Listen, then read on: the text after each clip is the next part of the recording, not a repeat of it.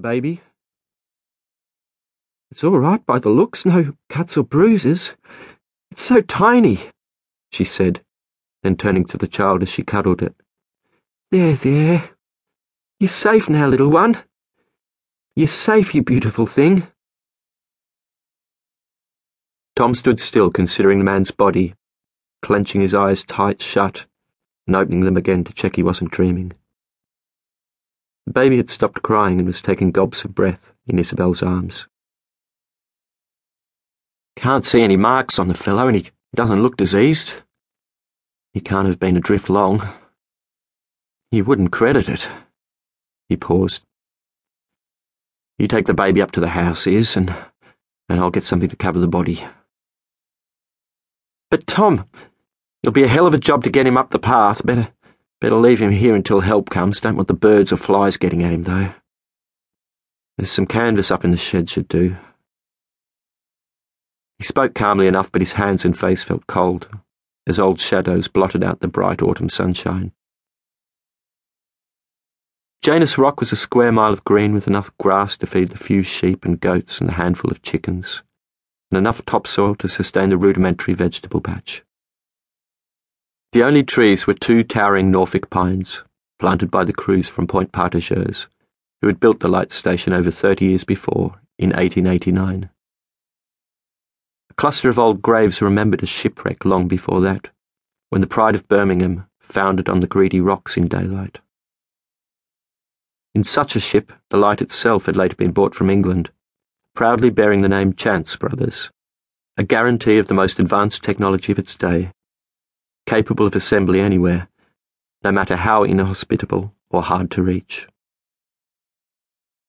The currents hauled in all manner of things, flotsam and jetsam swirled as if between twin propellers, bits of wreckage, tea chests, whale bones.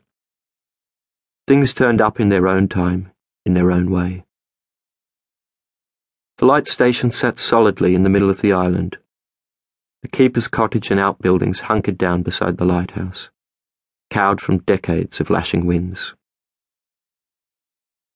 In the kitchen, Isabel sat at the old table, the baby in her arms wrapped in a downy yellow blanket. Tom scraped his boots slowly on the mat as he entered, and rested a calloused hand on her shoulder. I've covered the poor soul. How's the little one?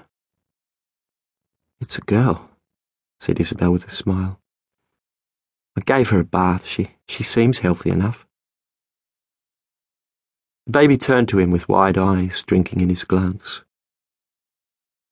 What on earth must she make of it all? He wondered aloud. Given her some milk too, haven't I, sweet thing? Isabel cooed turning it into a question for the baby. Ah, oh, she's so, so perfect, Tom, she said, and kissed the child. Lord knows what she's been through.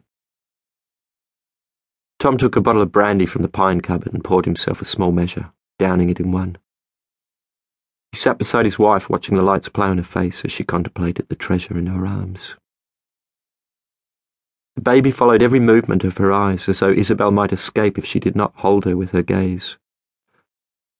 Oh, little one, Isabel crooned. Poor, poor little one, as the baby nuzzled her face in towards her breast.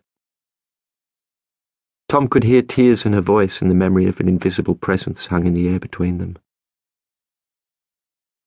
She likes you, he said, then almost to himself.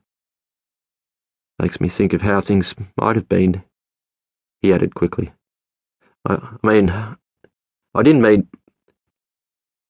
You look like you were born to it, that's all. He stroked her cheek. Isabel glanced up at him. I know, love. I know what you mean. I feel the same. He put his arms around his wife and the child. Isabel could smell the brandy on his breath she murmured.